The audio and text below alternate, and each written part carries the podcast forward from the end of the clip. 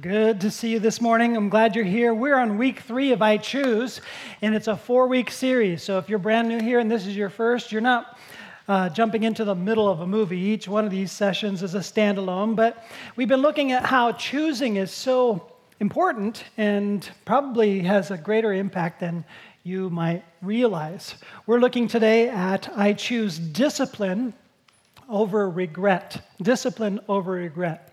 Now, here's a little piece of information that you wouldn't know, except that I tell you. Um, we planned that this month would be this series, and we just kind of roughed it out way back when, like December, something like that. And um, something happened just nine days ago that uh, made this particular message take a turn for me. I mean, I had all figured out what I thought I was going to do, and then um, that turn finally decided to go, okay. And here's what happened. Nine days ago, Gina and I brought home to our house a seven month old golden retriever. And uh, we did not expect that to happen. We were in conversations because we have a 13 year old lab. And we were in conversations. My, my kids are always trying, my, daughter in particular, always trying to get us a puppy and get, you know, get dogs in our lives. And this is our sixth dog. And um, I, am a dog person and I'm going to bring some dog uh, lessons to us today. If you're not a dog person, I'm sorry. Um, but I'm a dog person, and we just heard a scripture about sheep comparing us to sheep, and I don't really know sheep, but sheep go astray. You know, we just heard that. And Jesus said, My sheep know my voice. And we need to differentiate between one master that is our master speaking to us as opposed to another master speaking to us. And so there's some great parallels in this and as it relates to this whole thing that we're experiencing. There's only been one other dog that we got at about this stage. We got a it was a, our first dog was also a golden retriever and it was six months old. So there's some reminiscence going on here a little bit. And I, we said to ourselves we're never going to get a six month old puppy again. We're going to start at the very very beginning and make sure all those bad habits get dealt with early because it's so hard to undo these bad habits. Well this seven month old is remarkably um, well trained but it's well trained by a different master. And we are discovering all these things that I didn't expect. You know, the first couple of days when we were trying this dog out before adoption is official, we thought, this is great. As soon as adoption is official, what have we done? You know? But it really kind of makes this whole thing, discipline over regret, come to life. And so I hope you don't mind me sharing a few examples. So, my old 13 year old dog is named Libby. My brand new dog is named Sierra. Came with a name. It's been seven months. We're just to stick with the name Sierra. Now, I'm so glad I have Libby because it's making life so much easier to train Sierra. My first mistake with a six month old dog, that first dog, it was just us and the dog. There wasn't a Libby to help train. It's like Sierra's afraid of everything. She's afraid of my garage. It's like I try to get it to go into the garage where I'm used to feeding my dog. It's like, what's this room? This is crazy. Ooh, there's cars. And it's like, you're having me get that close to a car? They make noise. It's like, what is wrong with you? I'm pretty sure the only experience this dog has ever had in cars has been bad ones. I'm pretty sure because cars are really freaking her out. But then I don't really get the trash can thing. I take her outside. It's like, what is that? I've never seen a trash can. You've never seen a trash can. It's really freaked out by a trash can. It really helps to bring my Libby and say, Libby, let's go, let's go. And then Sierra goes, Oh, it's okay. I'll follow. All right. And get trained by a trained dog, learning some discipline. Sierra is 54 pounds of loosely trained love.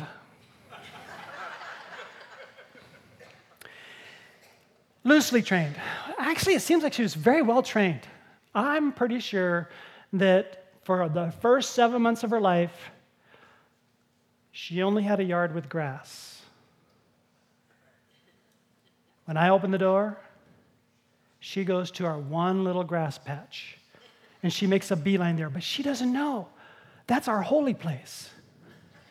That's where we play with our grandkids. That's why we have the grass, not for you to do your business. And she's trying to learn new disciplines when she's been trained by an old master. And this is really hard stuff to train this dog. Now, let's just talk about discipline and regret for a little bit. Most people don't like discipline because discipline is hard. Isn't that true? Discipline is hard. How many of you really like discipline? You like to study. You like to work out. You like to run until it hurts. You like to lift until there's pain. It's like, not a lot of people like that, right?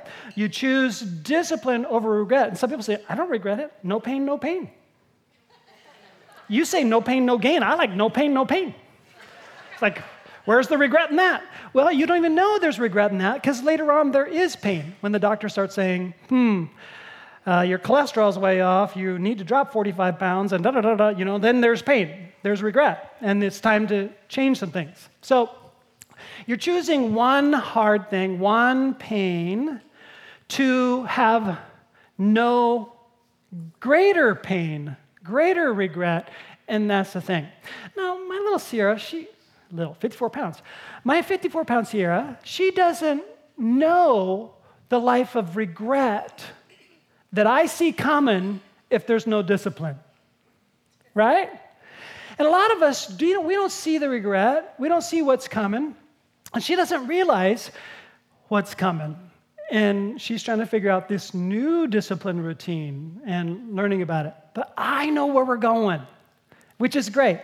And it's great to have Libby because Libby's an example. I say, Libby, place. Libby goes, How many of you were here, by the way? It's about seven years ago at our old church location where I brought Libby up on stage, all, both services, and just a demonstration of obedience, and it was so fun.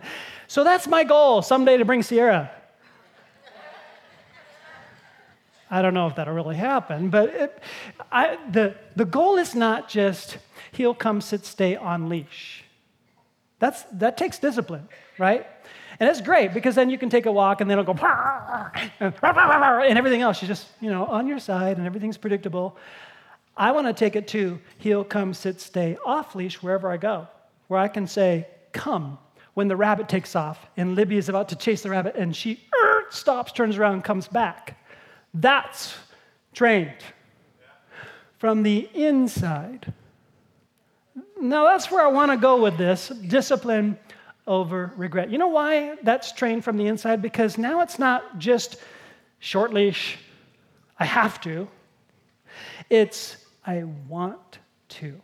And that's what I want to talk about. Discipline that gets to the place where you don't see discipline as a bad thing, you de- see discipline as I want to. I love it. This has helped me do this, and I actually look forward to it. That's the kind of thing we want to talk about. So, point number one Discipline chooses what you want most over what you want now. Discipline chooses what you want most over what you want now. I'm going to digress. Not every dog is as easy to train as other dogs. When my daughter was 14, she wanted a beagle. We made a deal and we got her a beagle. I remember my beagle that I wanted so bad when I was a kid. It lasted 16 days at her house. My parents couldn't do it. This beagle that she got lasted her whole life, but I was so glad when she had a home and my daughter could take her away.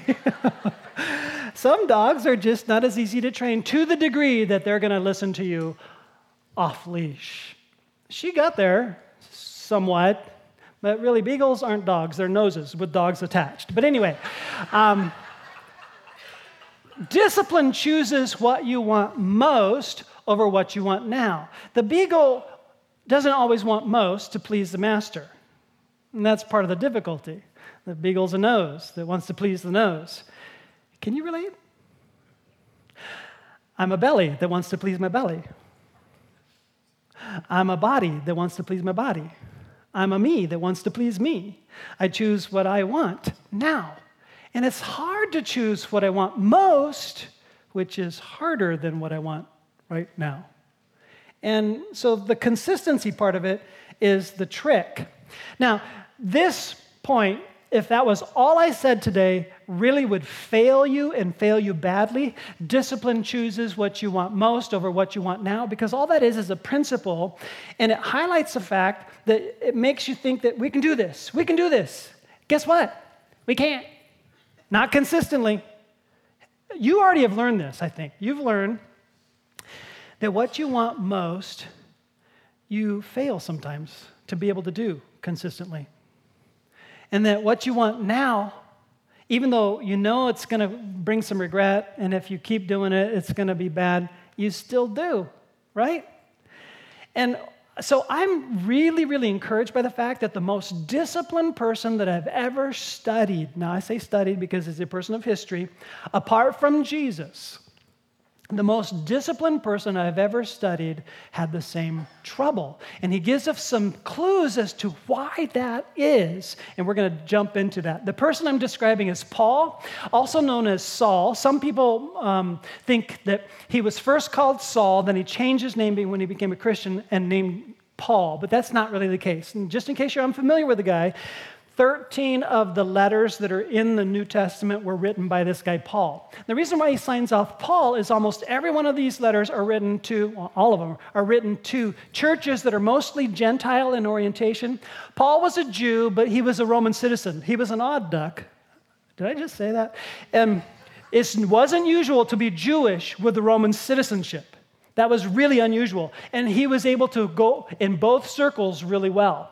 In a, Jew, a Gentile circle in the Roman world, he went by his Roman name, Paul, and so he signed off Paul. But in his Jewish world, he was often referred to as Saul, which is a Jewish name. Now, there's actually this huge difference between when he was mostly known as Saul versus when he was known as Paul, because there's this dividing line that took place in, in his life also.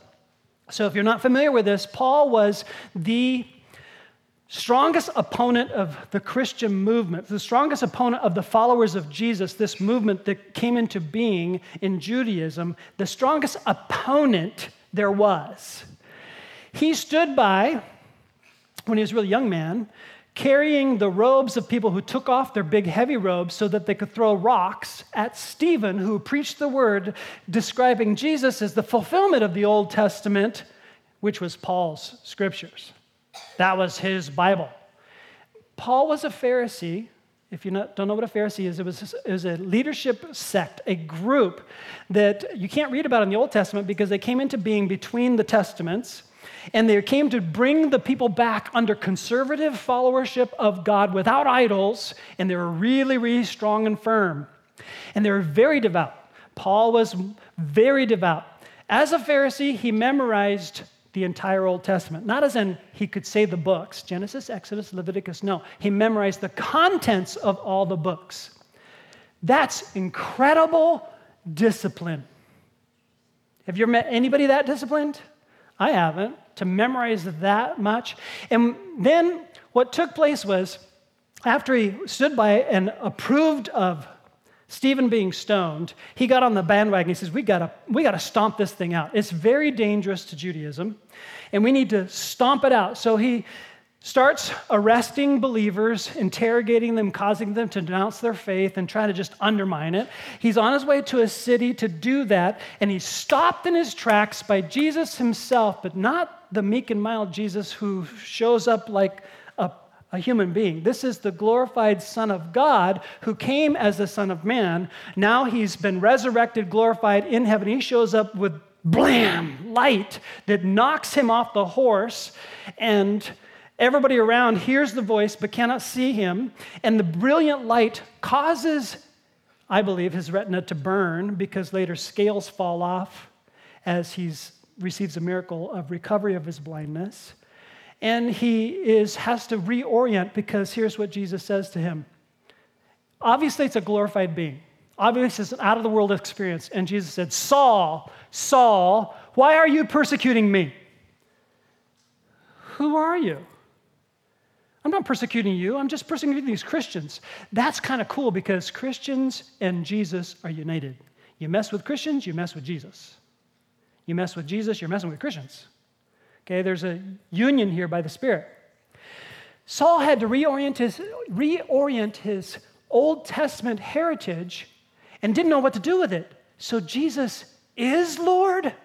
He had to rethink, restudy, relook, and God sent the right people in his path to help him key, get key grasp of key scriptures. And then he begins to be the best explainer of how Jesus really is the Messiah. And when he writes his letters, it's amazing to me. The more I read, the more I realize he's practically every time quoting and quoting and quoting scripture from the Old Testament, scripture from the Old Testament, explaining how this all works. Now we're in the new. Okay? That's why it's just remarkable to me when we hear somebody that disciplined, that hardworking to please God, say something like this about what his religiosity was like previous, and he didn't know it until he met Jesus. Romans chapter 7 reads this way I don't really understand myself, for I want to do what is right, but I don't do it. Hoo-hoo, I'm so glad he said that. I've had that experience. Have you? Instead, I do what I hate. Man, I hate it when I do what I hate. But I was in such patterns in my life where I'd trained myself, and the master that was mastering me was me. I was my own master, and I trained myself with all these bad habits. And when I knew there was a huge regret in my life and I was trying to fix them, I couldn't fix them. Instead, I do what I hate. I want to do what is right, but I can't, not consistently. Now, this is huge when we start talking about discipline is choosing what you want most over what you want now. If all you have is that principle, Paul is saying it'll never work. You can't, not consistently. Whoops, try to say that. Consistently. Instead, I do what I hate. I want to do what is right, but I can't. Oops, uh, okay, thank you. But I can't. I want to do what is good, but I don't. I don't want to do, now I'm ready, what is wrong, but I do it anyway. Oh, what a miserable person I am. Who will free me from this life that is dominated by sin and death? I sometimes have felt that. Anybody who has understood their own addictive behavior has come to terms with that once they want to find some answers. The good news is, Paul gives answers. He doesn't just leave us there in the hole, in the cage, in the pit, with the short leash. He says, Thank God. The answer is in Jesus Christ our Lord. Let me make three observations.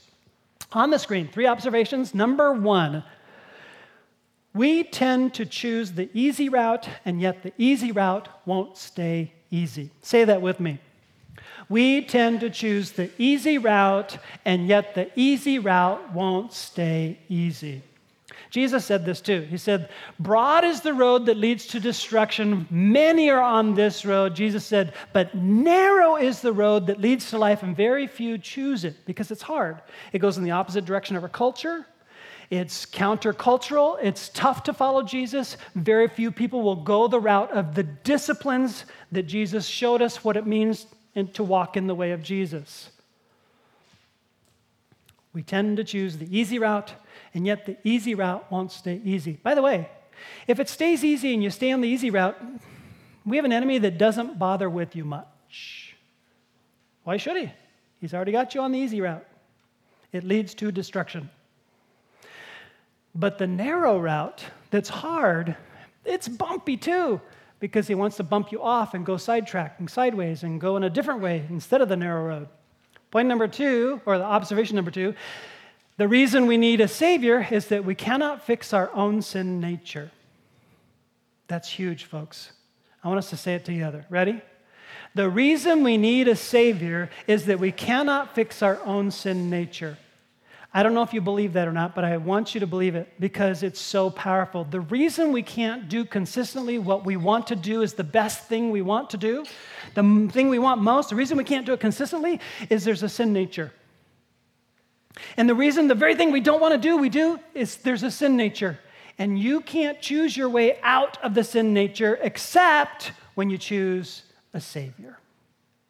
Another way to put it is we talk about helping people take steps from wherever they are to where God wants them to be. If this, where God wants you to be, is this healthier place, this good place where your sin nature is being dealt with and you're starting to experience a freedom, only through a Savior can you get there.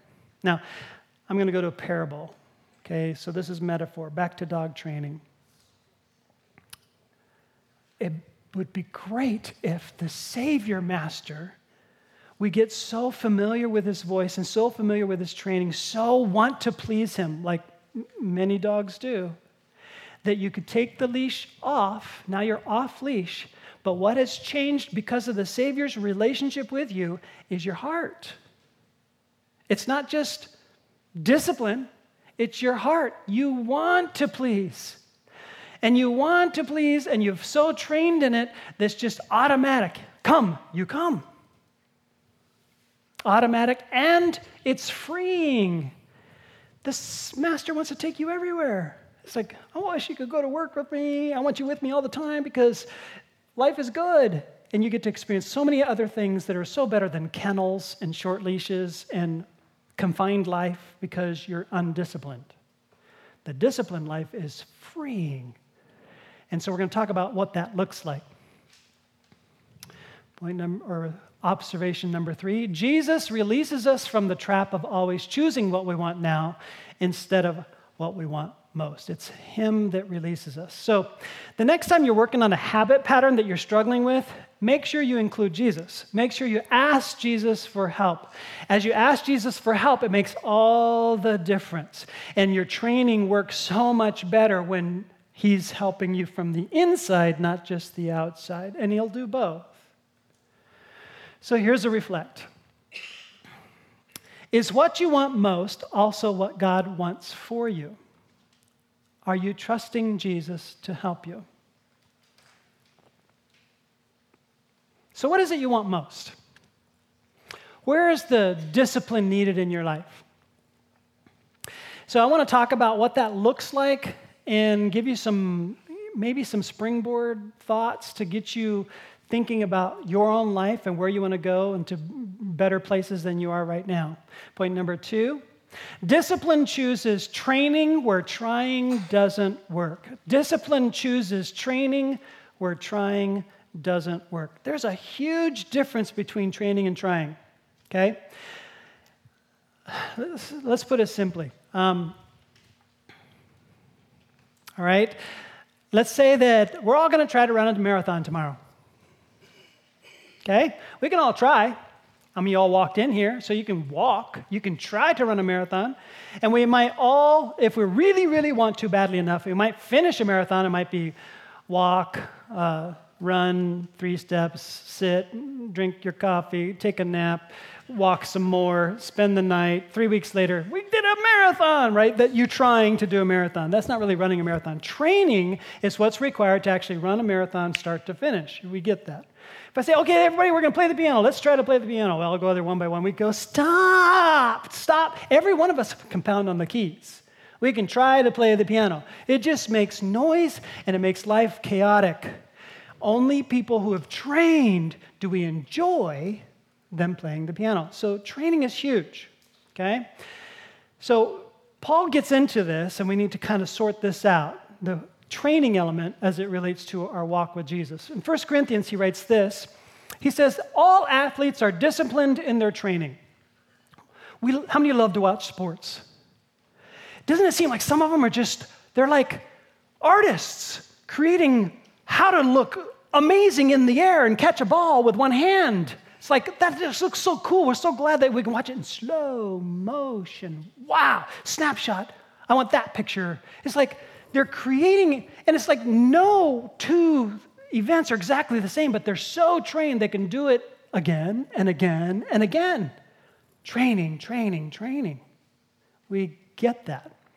They do it to win a prize that will fade away, but we do it for an eternal prize. Now, I want to make sure we understand this, what this doesn't mean and what this means. You can't earn your way into heaven. We know this from Scripture, we know this from Jesus, we know this through and through in the New Testament. You can't earn your way into heaven. So our training is not to get into heaven. Our training is to allow heaven to get into us. Okay? So, in other words, we adopted Sierra. She's already part of our household. She actually, although she messes on the holy place, we let her into the Holy of Holies. She gets in the house where it's climate controlled. She gets to enjoy that too. If she messes up, we got more training, right? So that training isn't to get to heaven. That training is to get heaven into us, allow more grace to fill us, to transform us so that we can enjoy life more and more and more. So that I'm not like the beagle and I'm more like Libby in God's eyes. And I can be taken more places and do more things in the kingdom. Okay? Let's move on to verse 26, same section, same line of thought. So I run with purpose in every step. I'm not just shadowboxing, I discipline my body. What does our body have to do with it? It has a lot to do with it. Our body is self. And self discipline is part of the discipline to get at being able to choose well and want to choose well and do things well. Like an athlete, training it to do what it should. So, training practices. I mean, what are some training practices? Let's just get real practical here. But before we do, here's a reflect. Disciples are disciplined. Do you see that those two words are related? Disciples are disciplined. It's the same root word. Disciples of Jesus practice the disciplines of Jesus. It's like saying followers follow. You could say you're a follower of Jesus, but if you're not following Jesus, you're just saying it. You're not a follower, you're just a fan. I like Jesus, but I'm doing my own thing. And a lot of people are doing that, claiming to be followers, but they're their own masters doing their own thing. When Jesus says, Come, they say, No, I'm going over here. Jesus says, Don't do that. We say, Well, I'm going to do this anyway. I'm going to ask for forgiveness later. Right? No. Jesus is calling us to be followers and calling us into disciplines. What does that mean? It means the way of life that's like Jesus' life. The disciples, that, that word means a follower learner, were, they were observed Jesus' life and they watched him have a prayer practice. We're going to talk more about that next week. They watched him with some habits and patterns. They said things like, Jesus, Teach us to pray like you pray because they saw results. It was part of the training practice. And then they learned it and they saw the same results. I want to learn that kind of freedom. In the kingdom, where the kingdom of heaven gets into me, flows through me, and I'm living more like Jesus. In Philippians 2 12 through 13, Paul says this strange thing. He says, Work hard to show the results of your salvation, obeying God with deep reverence and fear. For God is working in you, giving you the desire and the power to do what pleases Him. Do you see that there's our part and there's His part? Both parts work together. In the NIV, it says, work out your own salvation with fear and trembling. But you might get the wrong idea there. You might think that you're supposed to earn your own salvation by working hard at it, and that isn't it. It's work out what you've already received. You've been brought into the home, and now you're going to live like part of the family through discipline. And so these disciplines are our part, our hard work. And what happens is then God changes our heart. The NIV says, He gives you the will and the ability to do His will. So He changes your heart so you want to do what He wants you to do, and He gives you the ability to do what He wants you to do. And all of that is training. It's not earning your way to heaven, it's just gaining new abilities through training. And then we can go to places. We can go places with Jesus, and Jesus is right there with us doing amazing stuff. Let me just talk about three things real quick. Uh, we have six core statements. We t- talk about them a lot. We're going to try to get them out more consistently so you can see them more often. But here are three of them don't do life alone, do first things first, and save people, serve people. They talk about some disciplines in our life, they're handles for us. Don't do life alone. Today, there's group link. Why? Because we don't want you to do life alone. Everybody in your training, you need a Libby above you and you need a Sierra below you, in a sense. You need to show somebody that's brand new what you're learning that encourages them. They don't even know how to look up a verse. Maybe you don't know how to look up a verse. And you feel uncomfortable going to a group. I don't want to sh- display my ignorance. Get over it. Train. Okay? I'm really not good socially. Get over it. I'm not either. And it's just part of the process where you're learning from somebody else when, oh, that's what you're supposed to do. That works for you. I'm going to try that. And we rub off on each other. Disciples shape and make disciples. So be a part of a group. Don't do life alone. Do first things first. I've made it a practice for, I don't know, 36 years to get up early and to have a time and place appointment with God. We're going to talk some more about that next week. But all of that training pays off. And even still, I get goofed up, but the training plays in. So I get off track. A couple weeks ago, I was off track. Didn't know was, how, how, how off I was because I was processing some difficult decisions to make and I was trying to fix them. And the more I was fixing them, my jaw became fixed. And I was get, I had this clenched look that I don't recognize because it's on me. I'm not looking in a mirror. And my lips get thin. My wife knows what's happening. He says, uh, where, where'd Jim go? You're very gently. The, the, where's the loving, peaceful? Well, I'm right. This needs to be fixed. And I said, there's enough training where I've been recognizing this. Uh, I haven't prayed. Let me go do my prayer time. Did my prayer time, and in prayer time, there's a there's a section in, that I'm working through that is really important to me. That I live with the Spirit filling me, and His fruit flowing through me. That's the produce that I can't produce. It's from Him. It includes love. It's from Him. I can't produce it on my own. It includes joy and peace. And while I was right and trying to fix this thing, there wasn't love showing through, there wasn't joy showing through, there wasn't peace showing through. It includes forbearance, a patience with somebody else who I think is wrong. And I know I'm right.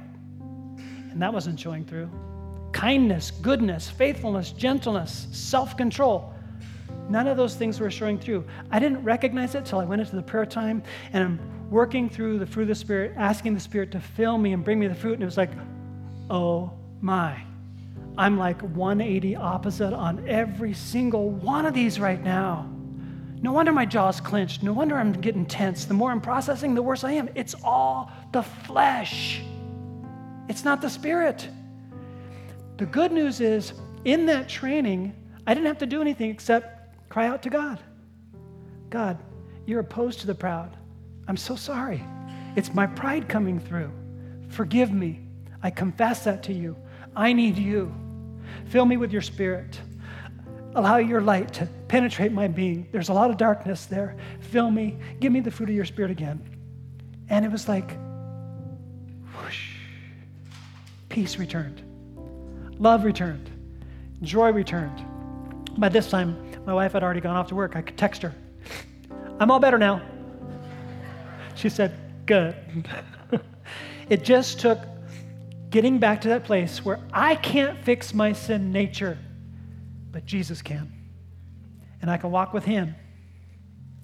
And there's freedom, joy, love, peace there. Here's to reflect. You need training to receive and experience what you want most. Maybe you don't even know what you want most. I'm just telling you. You need training to receive and experience what you want most. I'm at the place now where getting up early is not a burden. Getting up early is something I know I want, I know I need, I know it's joy, and He's going to set things right for the rest of the day. I want that for you. Here's a prayer. Let me just read it for you. Lord Jesus, we need your saving work inside of us. You promised to give us what we need inside as we train in the disciplines you showed us. Thank you for giving us new desires and the power to do what pleases you. As we train with you. Amen. Would you stand with me? If you'd like to have your life revolutionized, pray this prayer, ask Jesus to help, and then allow Him to speak to you. What is it that I need to do, God? What step do I need to take? The worst thing you could do is not take a step after today. Are you ready to pray this? Lord Jesus, we need your saving work inside of us. You promise to give us what we need inside as we train in the disciplines you showed us. Thank you for giving us new desires and the power to do what pleases you as we train with you. Amen. Amen. If you need prayer today, please don't go away and miss out on somebody else kind of carrying a load with you. They'd be prayer team at the right of the stage would be happy to pray with you. I can't wait till next week as we're going to continue with our conclusion. Uh, I choose the important over the urgent. I choose the important over the urgent. See you next week.